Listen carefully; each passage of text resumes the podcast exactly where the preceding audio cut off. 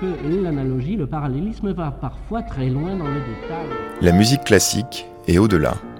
C'est l'heure métaclassique avec David Christoffel. La perdrix Pirouite, le dindon Glouglout, la fauvette Zinziennule, le G Cajole, l'épervier Glapi et Pial, l'alouette Turlute, la palombe Caracoule et Concourège, le pinson Frigotte et le rossignol chante, gringote, trille et kirite. À lui tout seul, le rossignol aurait pu occuper toute l'émission, mais il n'est pas le seul oiseau chanteur. Puisque le pan braille et la cigogne craquette, il fallait bien se demander si la curiosité des musiciens pour les chants des oiseaux ne s'en tient qu'aux circonvolutions phoniques des différents types d'animaux ou répond à quelques critères plus ornithologiques. Pour croiser les perspectives et varier les plaisirs musicaux inspirés de tel ou tel autre chant d'oiseau, Métaclassique accueille cette semaine dans l'ordre d'apparition deux musicologues, Alessandro et Agnès Arbaud, un baryton qui porte le nom emblématique de Jacques Loiseleur des Longchamps et une performeuse, Violaine Lochu.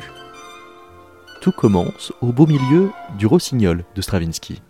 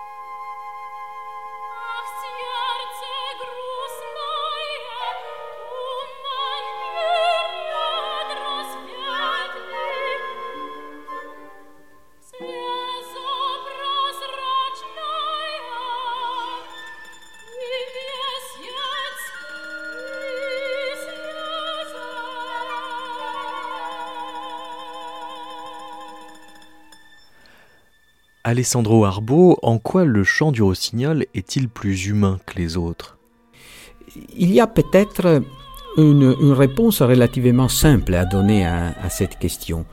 Euh, on peut observer déjà qu'à propos euh, d'un rossignol, on parle de chant, d'une manière peut-être, ou presque certainement pour certains, métaphorique, mais qui parlerait par exemple du chant d'un pigeon? Et alors il suffit de comparer euh, peut-être le, le recoulement d'un pigeon au chant d'un rossignol. Euh, monotonie et répétition d'un côté, variété d'émission, puissance sonore, euh, justesse et variation de l'autre. Tout cela, évidemment, fait penser à une forme de virtuosité. L'émission sonore d'un rossignol, tout comme pour certains aspects, pour dire celle d'une alouette ou d'un merle, euh, paraît en effet particulièrement musicale, dans le sens qu'elle possède des, caractères que nous, les hommes, attribuons normalement euh, à cette activité que nous, que nous appelons musique. Ces oiseaux paraissent capables de, maîtriser des, des, procédés de répétition et des variations rythmiques et mélodiques qui semblent en effet n'avoir rien à envier aux musiques humaines. Après, d'un point de vue euh, théorique ou philosophique, euh, il est peut-être euh, moins simple, pour ainsi dire, d'affirmer que ces oiseaux possèdent une véritable ars.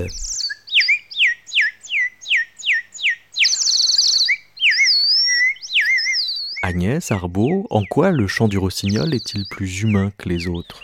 La question était déjà posée par les anciens et était même ardemment débattue par les différentes écoles philosophiques dans l'Antiquité.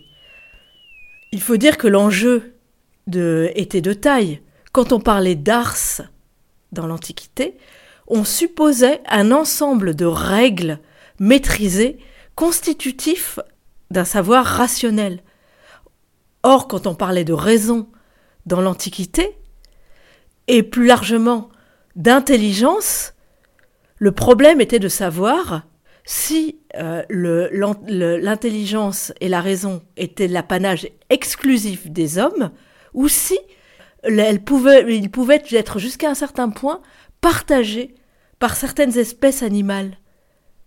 Alors certaines écoles, en particulier les, certains stoïciens, affirmaient que les animaux ne pouvaient avoir d'ars qu'en apparence. En revanche, d'autres écoles, et je pense en particulier à certains euh, néo-académiciens, pensaient que la raison pouvait être jusqu'à un certain point partagée par les animaux, et le meilleur argument qui s'offrait à eux pour le montrer était les oiseaux chanteurs, et en particulier le plus grand chanteur parmi ces oiseaux, qui était le rossignol.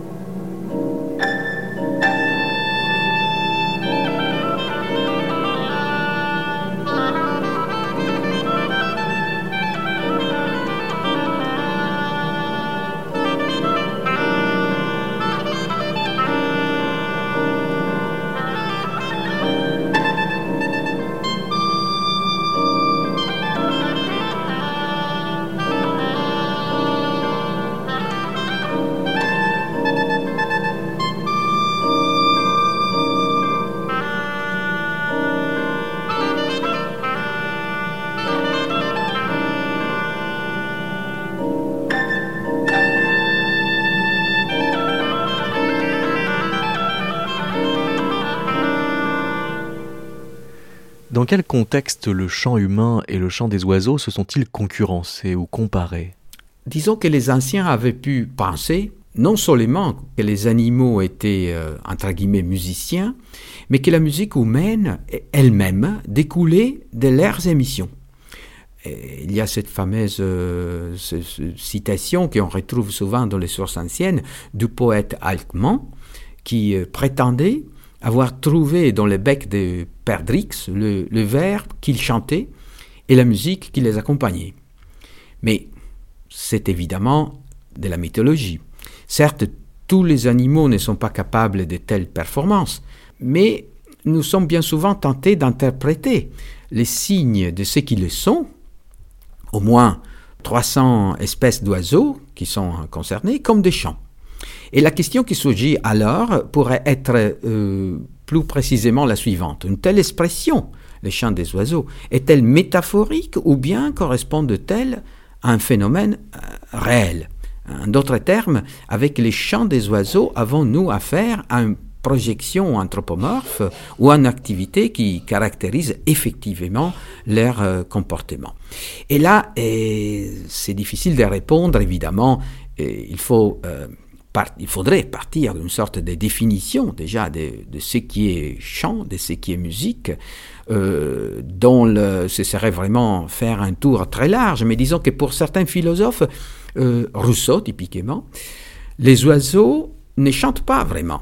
Et Rousseau disait plus précisément dans, dans un de, de ses textes, les oiseaux sifflent, l'homme seul chante. Mais ça, euh, c'était lié évidemment à une définition précise qui, euh, euh, du chant comme étant lié à la parole et à l'homme, au langage, à l'émission proprement, à l'émission sonore proprement humaine.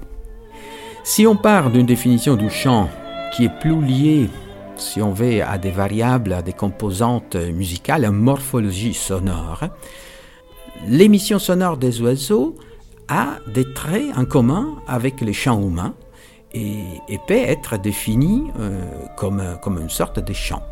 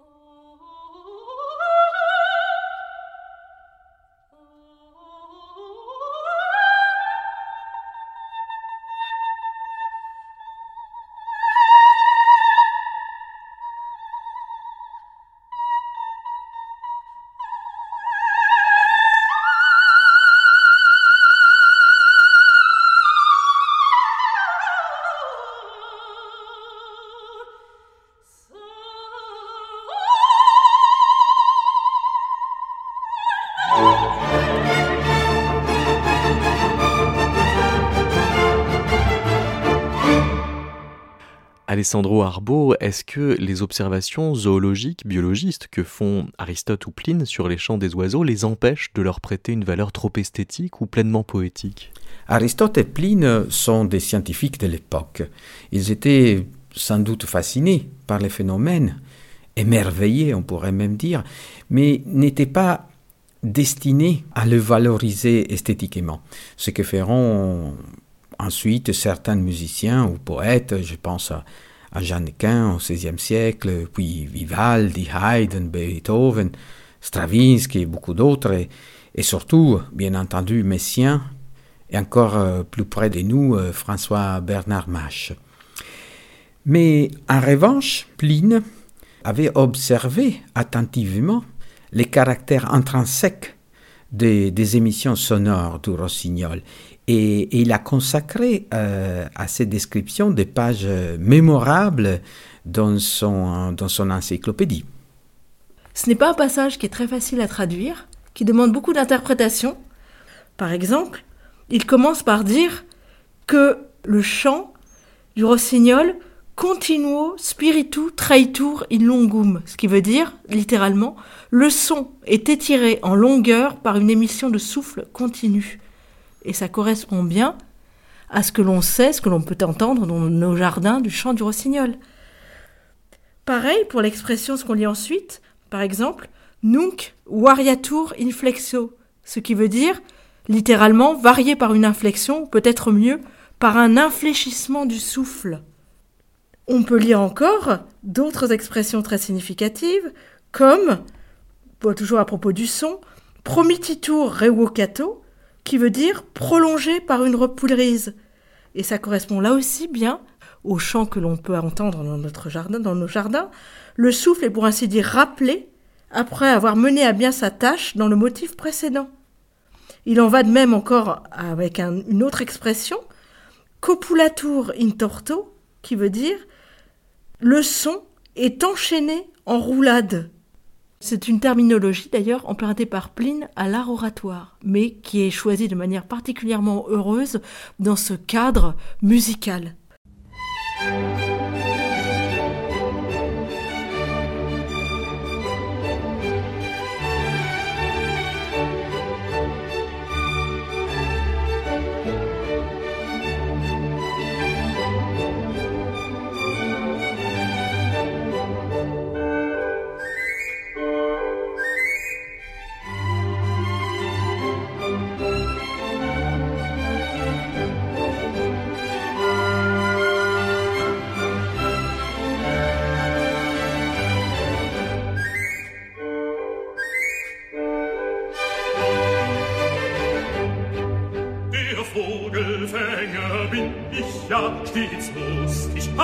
Heiß Hauptsassa. Ich Vogelfänger bin bekannt, bei alt und jung im ganzen Land.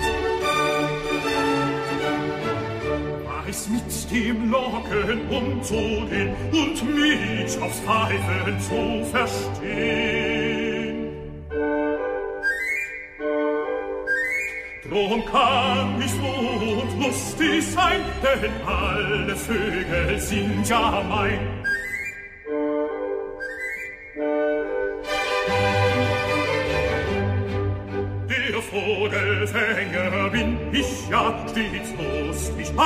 Heiß Absassa. Ich Vogelfänger bin bekannt, bei alt und jung im ganzen Land.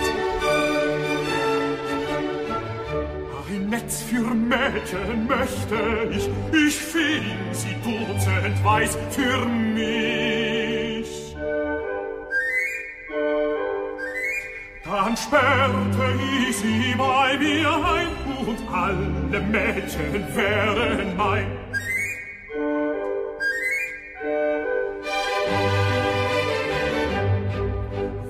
Alle Mädchen wären mein, so tauschte ich brav Zucker ein, die welche mir am liebsten wär, der gäb ich gleich die Zucker her.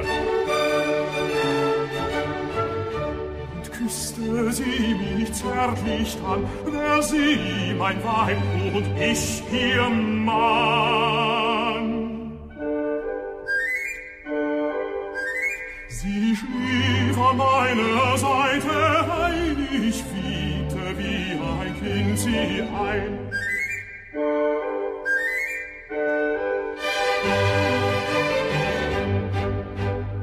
Jacques-François Loiseleur Deslongchamps, bonjour. Bonjour. J'ai dit votre état civil euh, entier, ce Presque, que vous ne faites pas. N- Non, j'ai réduit à Loiseleur. Euh, Ou à Loiseleur des Longchamps, oui. J'ai supprimé le prénom. C'était un peu long sur les, sur les affiches et sur les programmes. C'est-à-dire, vous avez pris que votre patronyme, qui est donc Oui. Loiseleur Deslongchamps, et vous isolez Loiseleur très couramment. Voilà, qui est vraiment le. Qui donc, ce n'est pas un pseudonyme, c'est mon vrai nom. Ça date du, du Moyen-Âge. En fait, mes ancêtres faisaient le même métier que Papageno, des Vogelfänger dans la flûte enchantée. C'est-à-dire qu'ils chassaient les oise- les oiseaux. Alors voilà, nous, les oiseleurs capturent les oiseaux vivants, principalement les passereaux chanteurs, donc les rouges-gorges, les rossignols, etc., les, les merles, les alouettes, etc., pour les mettre en cage et les, et les revendre dans les châteaux, euh, voilà, pour, pour euh, oiseaux d'agrément. Euh, par ailleurs, je suis complètement contre, mais, mais à l'époque, ça se faisait, donc c'était soit avec des pièges, soit avec de la glu. Voilà. Et c'est le métier de Papageno, donc qui, dans, dans la flûte dans enchantée la de flûte enchantée qui vend à la reine de la nuit ou qui échange à la reine de la nuit des oiseaux contre de la nourriture et, et du vin. Mais alors, ça veut dire que ce sont des trafiquants pr- presque pas tant d'oiseaux que de chants d'oiseaux. Absolument. Ils, ils apportent des, bêtes à musique euh, dans, Voilà. dans les salons. Voilà. Alors, vous, vous isolez l'oiseleur justement pour euh, faire Alors- résonner directement trouve- votre voilà. activité de baryton. Voilà, il se trouve que je suis baryton et il se trouve que probablement je suis le premier euh, baryton à s'appeler l'oiseleur et à chanter Papageno, qui était d'ailleurs mon premier engagement. Et voilà, donc j'ai isolé un petit peu comme ça par euh, pour faire simple et puis pour euh, puis c'est quand même un, jo- un joli nom aussi. J'ai beaucoup de chance. C'est un, joli nom, même si le métier me plaît moins. Je le- le- et puis alors les Longchamps se sont rajoutés après, puisque nous étions originaires d'une d'un petit village aux confins de l'île de France et du Perche. Et j'imagine qu'il y avait trop de loiseleurs, et puis on, on les on leur a donné des sobriquets. Et il devait y avoir les loiseleurs du puits, les loiseleurs de la forêt. Et nous, on avait un terrain qui s'appelait les Longchamps. Voilà. Et on est devenus les loiseleurs des Longchamps. Mais alors, le fait que, euh, par exemple, le Papageno soit euh, votre premier emploi, Oui. euh, ça tient aussi à, à votre nom? C'était pour le clin d'œil, pour mettre sur le programme que l'oiseau Euh, sera joué par non, l'oiseleur. Enfin, peut-être, en tous les cas, je ne sais pas combien on était à l'audition à l'époque, mais voilà, c'est moi qui ai été pris. Et après, j'ai fait plusieurs, plusieurs autres productions. Oui. Alors, il se trouve que euh, vous avez euh, quand même euh, le, goût des gens qui portent des noms d'oiseaux, littéralement, au point que vous essayez de ne vous entourer que de ces gens-là. Donc, vous jouez par exemple avec une certaine Lauriane, Lauriane Corneille, avec Mathilde Rossignol, avec Alexander Swan, qui est aussi un nom d'oiseau. Oui. Alors là, c'est juste pour un programme particulier puisque mon activité au-delà de je suis chanteur d'opéra et puis j'ai aussi une compagnie qui s'appelle la compagnie de l'Oiseleur qui est spécialisée dans deux choses dans les programmes à thème et dans la résurrection d'ouvrages oubliés, méconnus voire inconnus. Et donc dans les programmes à thème, on a tout un programme sur les oiseaux, ça fait plus de 15 ans que je collecte et collectionne des partitions sur les oiseaux, parfois des choses complètement inédites que je déniche dans les des niches, dans les dans les foires à tout, les brocantes, les vides-greniers, les voilà. Et donc j'ai des, dizaines, voire probablement des centaines de mélodies sur sur euh, les oiseaux. J'ai quasiment, enfin j'ai tout, les perroquets, les pélicans, les rossignols. Enfin, ce qui revient le plus, c'est les rossignols et les alouettes.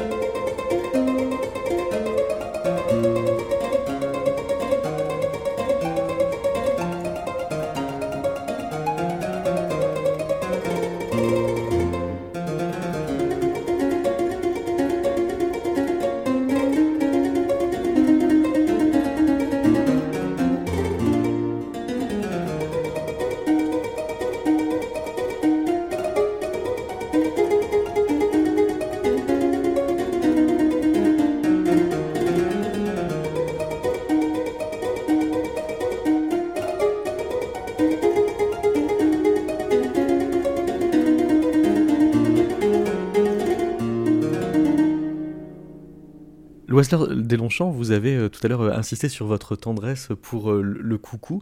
Il semble que ce soit le seul oiseau qui chante juste du point de vue de la gamme que nous pratiquons les humains musiciens. Que voulez-vous dire? Bah, Il fait une tierce parfaite, Ah alors que tous les autres Mmh, oiseaux mmh, ne respectent mmh, pas. Ah oui. Ils ne respectent pas la gamme, les autres. Et pourtant, les compositeurs ont, ont essayé de Ah oui, reproduire, euh, de- de reproduire. Ouais. euh, beaucoup de compositeurs ont essayé de reproduire le, le chant du rossignol. Alors, je savais pas pour le coucou. Bon, bah évidemment, il y a Louis-Claude Daquin qui s'en est, qui l'a utilisé pour, ce, pour sa sonate pour clavecin, pour sa pièce pour le clavecin. Il y a aussi euh, Léopold Mozart dans la symphonie des jouets, Ah oui. Qui fait, int- imite le coucou. Mhm.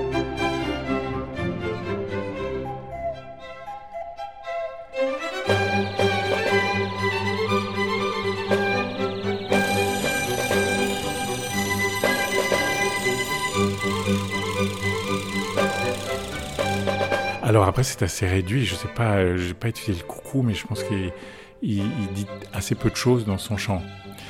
Euh, comme vous savez, c'est un, oiseau opportuniste, donc qui, euh, les, les coucous euh, pondent dans les, dans les nids des autres et évacuent. Ils vont même jusqu'à évacuer les, les, les, œufs Des, des autres, des autres oui. oiseaux C'est pour ça qu'on appelle les cocus les cocus Ou c'est le sais contraire C'est parce qu'on appelle les cocus les cocus qu'on appelle les coucous les coucous Non, je sais pas. Il semble qu'il y a un lien. Je crois pas qu'il y ait un lien, oui. Les coucous. Coucou. Mhm.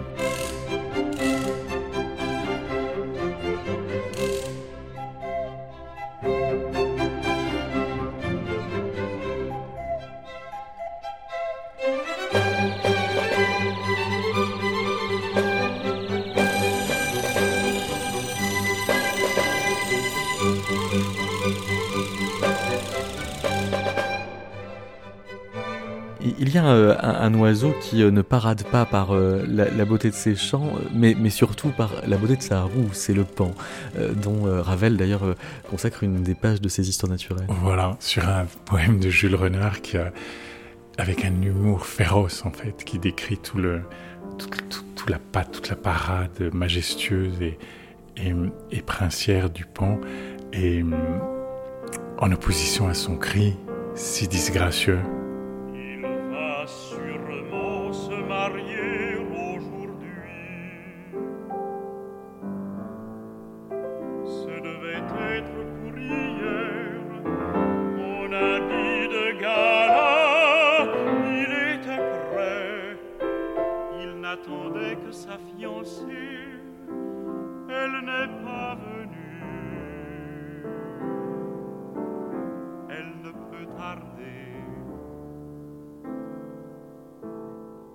Nom d'oiseau ou pas, euh, la question est est-ce que le motif de l'oiseau pour euh, un chanteur euh, appelle des dispositions plus fantaisistes ou Peut-être, vous avez raison, peut-être, peut-être. Et hum, il faut virevolter au-delà de ses habitudes vocales? Comme vous parlez bien. Peut-être. Ah, et en plus, peut- il y a des gens qui, sont, qui ont la phobie des oiseaux. Et puis j'ai probablement parmi mes camarades des chanteurs qui ont la phobie des oiseaux. Peut-être je pourrais pas leur demander C'est vrai de, de participer. à- Oui. Do, ré, mi, fa, sol, la, si, do. Enfant sans jeu, fille sans do. Pourquoi pleurer dans vos rideaux? C'est demain le jour des cadeaux. Do, ré, mi, fa, sol, la, si,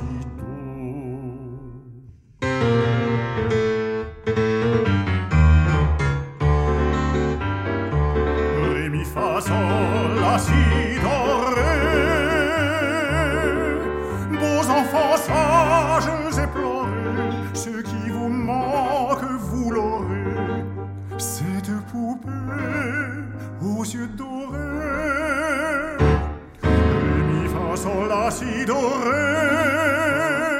N'empêche que, donc voilà, vous allez euh, vous vous appelez Loiseleur des Longchamps et vous travaillez avec un autre Loiseleur, un compositeur qui s'appelle Patrick Loiseleur et c'est bien de par l'homonymie qu'est venue la collaboration. Absolument, je, je, cherchais quelque chose sur moi sur internet, donc j'avais tapé mon nom et je suis tombé sur euh, Patrick Loiseleur, que je connaissais pas, qui est un compositeur et qui écrit remarquablement. Il a d'ailleurs un, blog qui s'appelle le Journal de Papageno.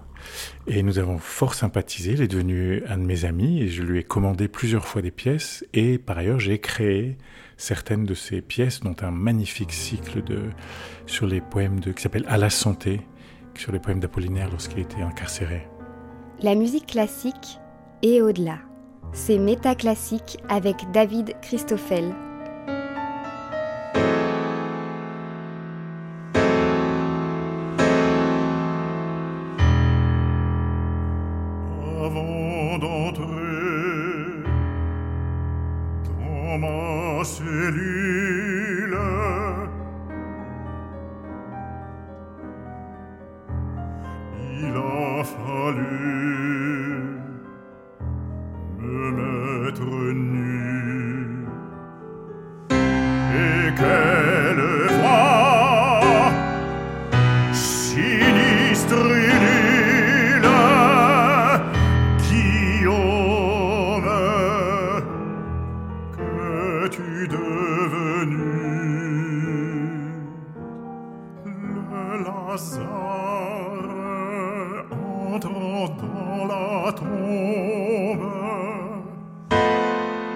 Sortir comme il fit.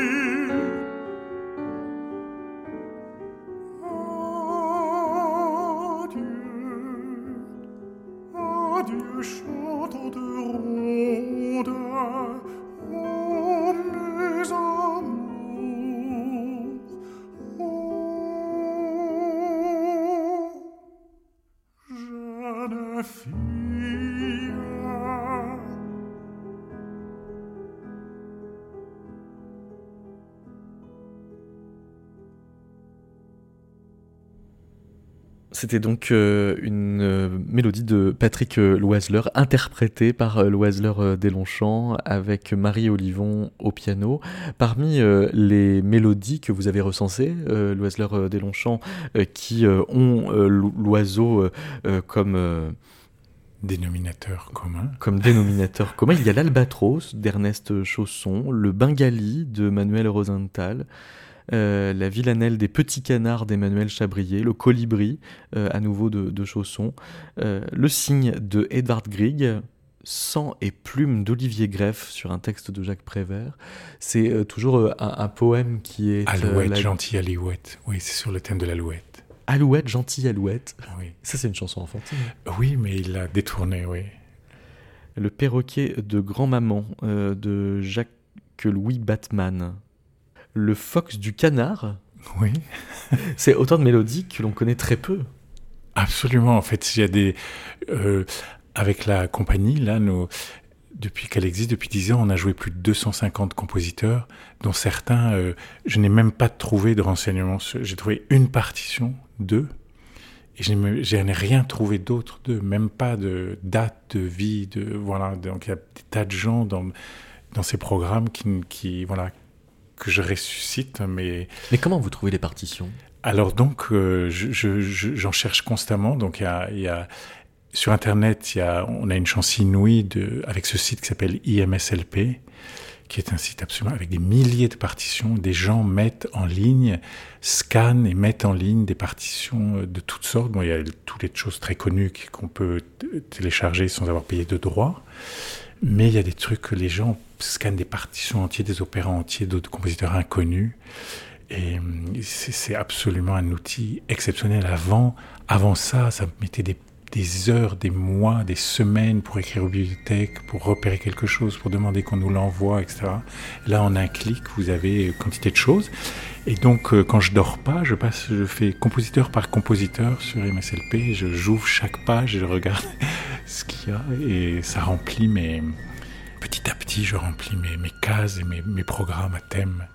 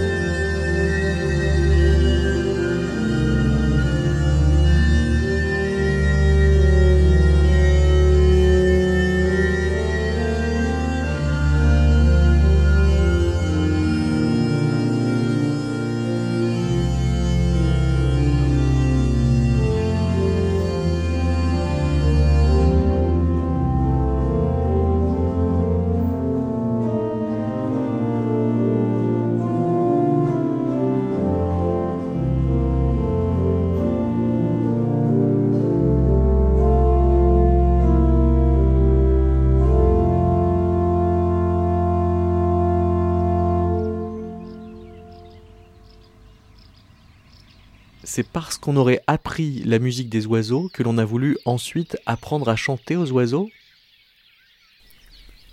Je ne suis pas sûr que l'on puisse vraiment apprendre à chanter aux oiseaux.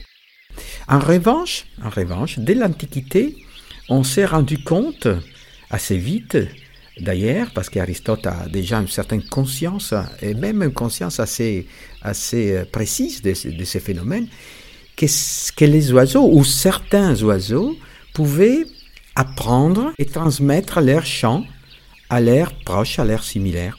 Euh, c'est le phénomène euh, qu'aujourd'hui euh, euh, les scientifiques décrit en termes de, disons, de protoculture. C'est, c'est le phénomène des dialectes, en fait. Le fait qu'un, qu'un oiseau puisse chanter d'une manière qui est typique d'une certaine région. Ce qui fait que si on le déplace ailleurs, euh, il peut, euh, à, certaines conditions évidemment, s'il est dans une âge où euh, il a cette possibilité, il peut apprendre à chanter différemment. C'est pour ça que la science moderne parle, disons, des, des, dialectes et émet l'hypothèse d'une sorte de proculture. Les modernes ont redécouvert ce dont Aristote déjà était tout à fait conscient dans son histoire des animaux. Par exemple, euh, en 536b de l'histoire des animaux, il n'hésite pas à dire que euh, le, chant du rossignol n'est pas inné, mais appris. Il poursuit en soutenant que celui des petits est différent de celui de leurs parents s'ils n'ont pas été élevés par eux et ont entendu d'autres oiseaux. Et il prétend même que l'on a déjà vu un rossignol enseigner le chant euh, à son oisillon. Alors Pline, dans le passage dont on a parlé tout à l'heure, poursuit dans cette voie et va même plus loin puisqu'il n'hésite pas à mettre en scène une véritable leçon donnée par un rossignol magister qui est maître à un discipulus qui apprend, qui cerce, ce qui suppose un certain esprit critique que Pline n'hésite pas à mettre en valeur. Alors, certes, Pline cède à l'émerveillement euh, que lui euh, inspire toujours le spectacle de la nature, mais il n'empêche que, comme Aristote avant lui, il avait déjà souligné que quand on parle de chant, en particulier pour le rossignol, on a affaire d'une certaine manière à une véritable protoculture.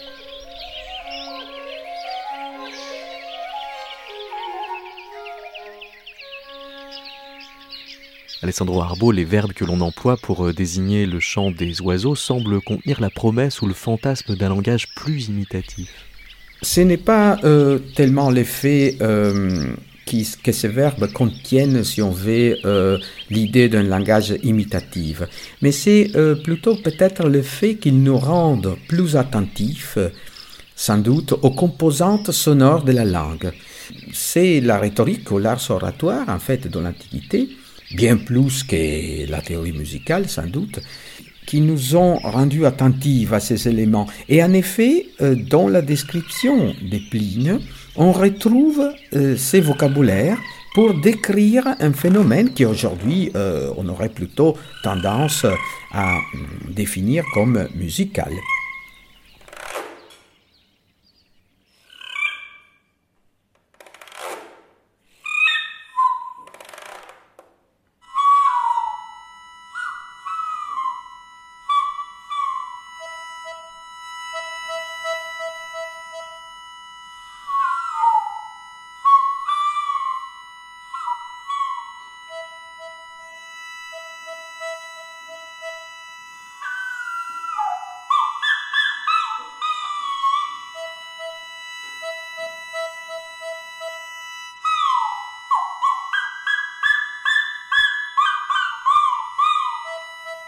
On a beaucoup parlé, depuis Aristote, de la fonction euh, biologique du, chant des oiseaux. Et les ornithologues euh, ont continué après et ont développé surtout cette idée. On s'est demandé si elle est en quelque sorte unique hein, ou exclusive. Est-ce que, en d'autres mots, les oiseaux chantent seulement pour cette fonction, dans la période des amours, par exemple? Et là, euh, on observe euh, une, extrême diversité des chants que les oiseaux peuvent produire. Alors, comment s'expliquer cette diversité? L'éthologie nous rappelle que la redondance assure, dans ce cas, une plus grande intelligibilité du signal. Donc, dans ce cas, ce serait comme un langage, effectivement, les animaux, euh, pour, ainsi dire, connaissent biologiquement le, le répétita iuvant. Hein. Mais ces constats n'est pas toujours évident, parce que toutes les variations que certaines espèces introduisent, loin de rendre le signal plus intelligible, risquent de le brouiller. Bref, les multiples variations ne peuvent pas toujours être expliquées par des motivations d'ordre biologique.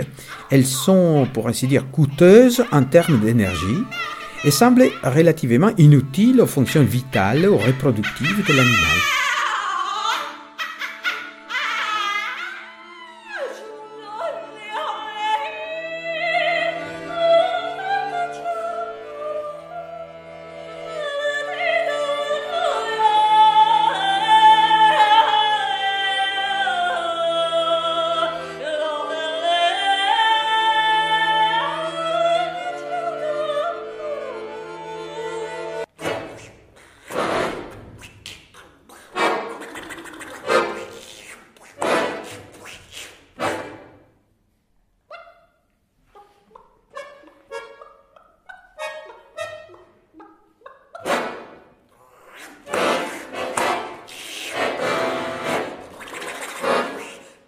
Violaine euh, Lochu, comment est-ce que les oiseaux se sont immiscés dans votre voix? Euh, je crois que je me suis toujours euh, intéressée aux oiseaux parce qu'ils font partie de mon environnement quotidien, parce que j'ai grandi à la campagne. Et donc j'ai toujours entendu des oiseaux autour de moi. C'est seulement depuis quelques années que j'habite maintenant en ville. Et puis même euh, euh, derrière chez moi, il y a un jardin, j'ai cette chance, et il y a un jet dedans que j'entends régulièrement. Il y a des pigeons, il y a des mésanges. Et voilà, donc on est toujours entouré euh, d'oiseaux. Et donc je pense que c'est assez universel, la relation l'homme à l'oiseau, et que ça n'a rien de vraiment original ce que je décris. Je crois que beaucoup d'entre nous sont attirés et intéressés par les oiseaux, que ce soit, pour euh, leur chant, ou j'ai des amis qui passent des heures à les attendre pour les euh, photographier.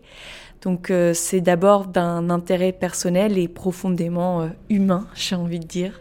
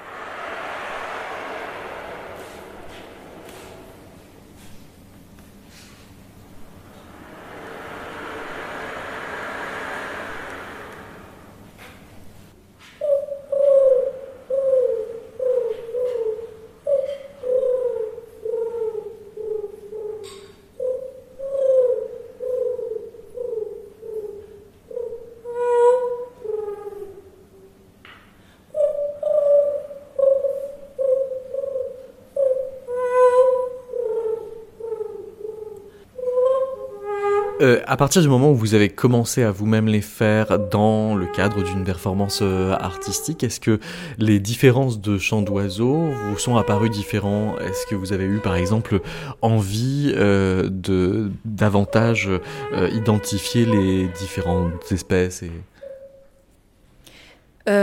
Bien sûr. Et je suis toujours partie en fait euh, des chants des oiseaux pour aller chercher le chant dans ma voix. Je sais pas si c'est vraiment ça la question. Non, mon idée c'était de savoir est-ce qu'à partir du moment où il s'agissait de le mettre dans sa voix pour faire une performance artistique, vous êtes mis à guetter les différents types de chants d'oiseaux euh, de façon plus scientifique ou plus documentée, c'est-à-dire d'aller chercher est-ce que euh, comment est-ce que la cigogne chante différemment du merle ou ainsi de suite?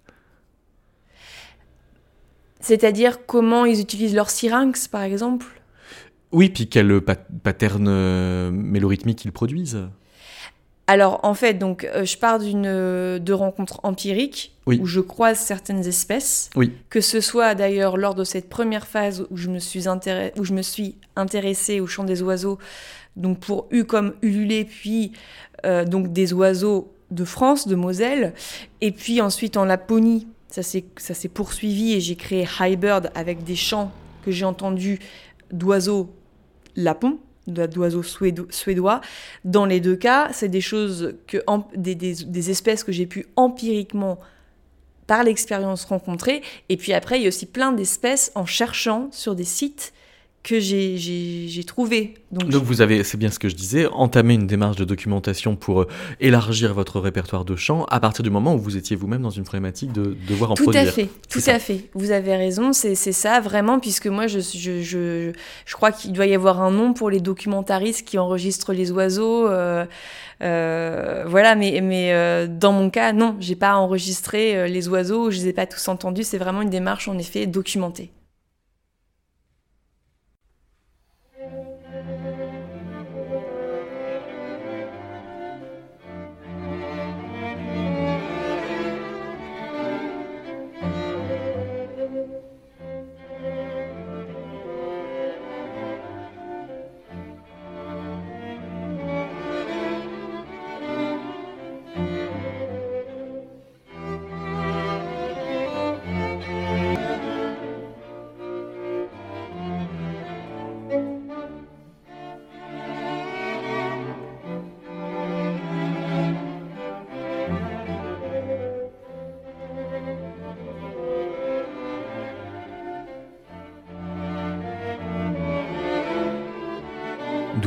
Et le cas échéant, que pensez-vous de la langue des oiseaux, Agnès Arbon Les anciens, toujours eux, euh, ont certes observé, comme Pline, les différentes séquences euh, sonores émises par les oiseaux et se sont euh, employés à les décrire, mais ils ne se sont pas arrêtés là.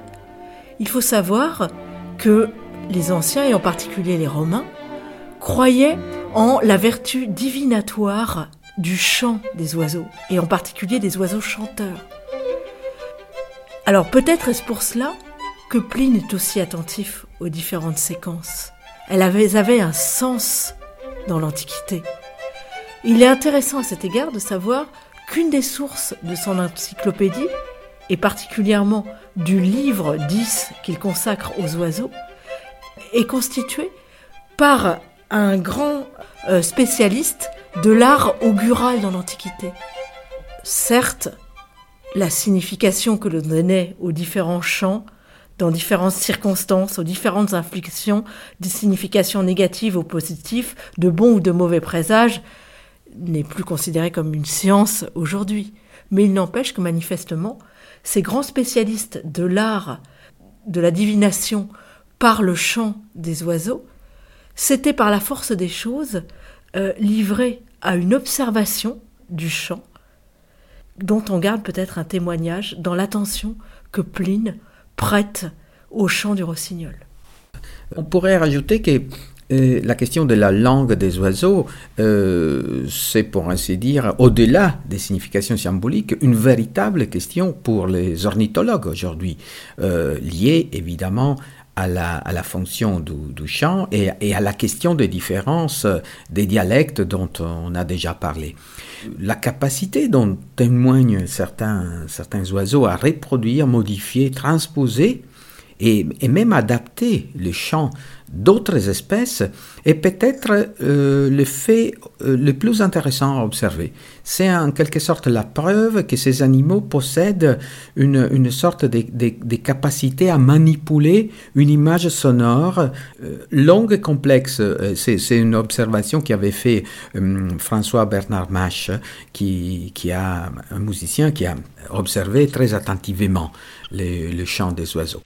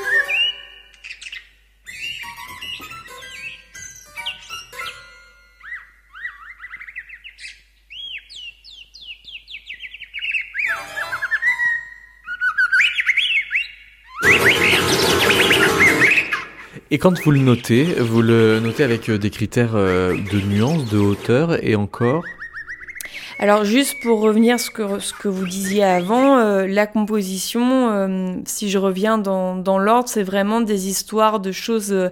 Je compose souvent dans des choses qui viennent, qui se développent comme un, une accumulation ou comme euh, parce que c'est une bonne question en fait, ce que vous me posez des, questions en tant que musicien, et c'est des questions que, parce que je viens surtout du monde des arts plastiques qui on ne me pose jamais. Donc ça m'oblige à réfléchir en, d'autres termes. Donc je vais reprendre en effet la partition pour avoir une mémoire de ce que je dis. Donc celle-ci d'ailleurs a été mise à l'enfer par le, par, le, par le graphiste, mais là on voit vraiment cette question euh, de l'accumulation et comment je vais rentrer dans une densité euh, de matière. Donc je décris, puisqu'on est à la radio, où on a d'abord une ligne euh, presque, presque continue, euh, mais euh, pas tout à fait euh, droite, puis elle s'intensifie. Puis il y a deux lignes superposées, mais des lignes très fines, sans doute faites à l'encre de Chine. je travaille avec un stylo plume assez Ah basique. ouais. Ouais. Et euh, donc elles s'accumulent pour don- donner à la fin quelque chose qui est beaucoup plus euh, rempli. Ensuite, on passe à la seconde partie où j'ai un raclé et, et là, vous voyez, c'est plus des jeux de contraste euh, entre deux matières, qui est le bruit euh, raclé accordéon et le à la voix. Dans la troisième partie, on est quelque chose sur plus euh, un all-over où il y a moins de contraste. Euh, c'est des notes tenues, des bourdons avec des qui viennent comme ça. Voilà, donc c'est, je dirais, trois modes de, composition. L'accumulation, le développement, le contraste entre deux à trois, voire à quatre voix, et puis quelque chose de plus all-over euh, qui, euh, un peu, j'ai- j'adore le compositeur Feldman. Euh, voilà, quelque chose Morton Feldman. Ouais, exactement. Euh, c'est quelqu'un qui, qui, qui m'influence, euh, qui m'a beaucoup influencé, euh, entre autres compositeurs, pour revenir sur l'idée du all-over et d'un sorte de tapis comme ça où il y a des modulations, des, des choses qui, qui, qui sont différentes, des variations mais en même temps qui ne s'entendent même plus. C'est ça l'invisibilité d'une variation que je cherche parfois. Voilà. Pour ce qui est de, votre euh, inscription dans la tradition poétique, puisque euh, votre euh, travail est, est, en dialogue avec les poètes, euh, quand, quand vous êtes euh, sollicité euh, à, l'endroit qui est justement le, le chant d'oiseau, comment est-ce que vous vous en défendez? Alors tout d'abord, je dois vous avouer que j'ai été très surprise d'avoir été invitée par des poètes.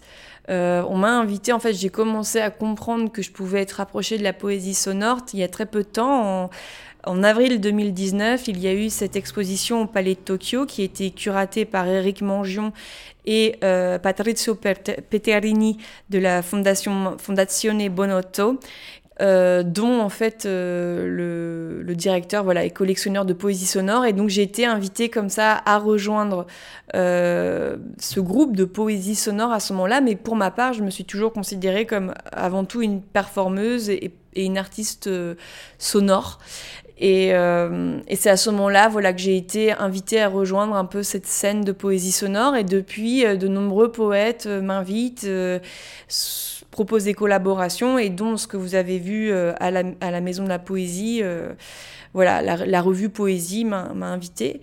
Et c'est vrai que je trouve que qu'il y a un sens, évidemment, hein, parce que je m'intéresse au langage, mais c'est vrai que c'est un un langage qui est en dessous du langage. Et euh, je pense que ça résonne dans la tête des poètes parce qu'il y a une idée de composition euh, linguistique également, parce qu'on parle de langage des oiseaux. Et puis euh, d'aller chercher dans la voix la sonorité. Mais euh, la personne, par exemple, la personne qui m'a invité à euh, enregistrer High Bird en studio, parce que c'est la seule performance que j'ai enregistrée en studio, est un musicien. Et euh, High Bird, j'ai pu la jouer et j'ai pu le faire entendre à la radio euh, dans des émissions euh, dédiées à la musique, notamment Couleur du Monde, Okora Couleur du Monde, qui est animée par Françoise de Georges sur France Musique. Donc c'est vrai que High Bird, elle elle, elle, elle s'est jouée évidemment bah, au Palais de Tokyo, encore où à la, enfin, elle à la Fondation Ricard, aux Instants Chavirés. Enfin, High Bird, voilà, se joue autant à la maison, à la maison de la poésie qu'aux instants chavirés qu'au palais de Tokyo. Donc c'est mon travail, c'est vraiment quelque chose qui est interdisciplinaire. Donc tant mieux si ça, si ça s'ouvre à la poésie sonore. Alors oui, vous vous dites euh, tant mieux si euh, ça, ça, épouse le plus de, de, chants possible, mais on pourrait euh, aussi se poser la question autrement, c'est-à-dire que dès lors que les chants d'oiseaux permettent de suivre l'histoire de, de, la poésie par des endroits extrêmement variés, on pourrait aussi se demander laquelle de toutes les traditions poétiques qui jouent avec les oiseaux vous voulez bien vous revendiquer. Parce que en, même en poésie sonore, tous les poètes sonores sont pas très euh, ornithologues. À vrai dire, pour être tout à fait honnête, euh, je, suis, je, je, suis beaucoup plus influencée par Messiaen. Je me sens beaucoup plus proche de la démarche de Messiaen. Que de la démarche d'un poète. Que de la démarche d'un poète, notamment sur cette performance euh, High Bird. Dans la, la manière d'aller écouter euh, et d'aller ensuite faire autre chose et chercher des chants. résonances. Ou et... euh, peut-être proche de la démarche d'un chasseur sami euh, qui va aller. Euh, parce que High Bird a été composé en Laponie, donc, et j'ai passé beaucoup de temps avec les samis, qui sont les personnes qui, qui, sont originaires, qui sont les personnes originaires de la Laponie, hein, et qui vont chasser les, les oiseaux en les imitant. Euh, la poésie, euh, je comprends pourquoi ils s'intéressent. C'est plutôt la poésie qui s'intéresse à moi plutôt que moi qui m'intéresse à la poésie, bien qu'évidemment j'ai j'ai beaucoup écouté euh, Tarkos ou Penquin ou des poètes sonores. C'est des, des, personnes qui m'intéressent, mais qui m'ont finalement beaucoup plus influencé euh, sur euh, les pièces dont je parlais précédemment, Mémoire Palace, Animal, Animal Mimesis. Mais sur High Bird, ma démarche est plutôt celle de la chasseuse ou de la musicienne.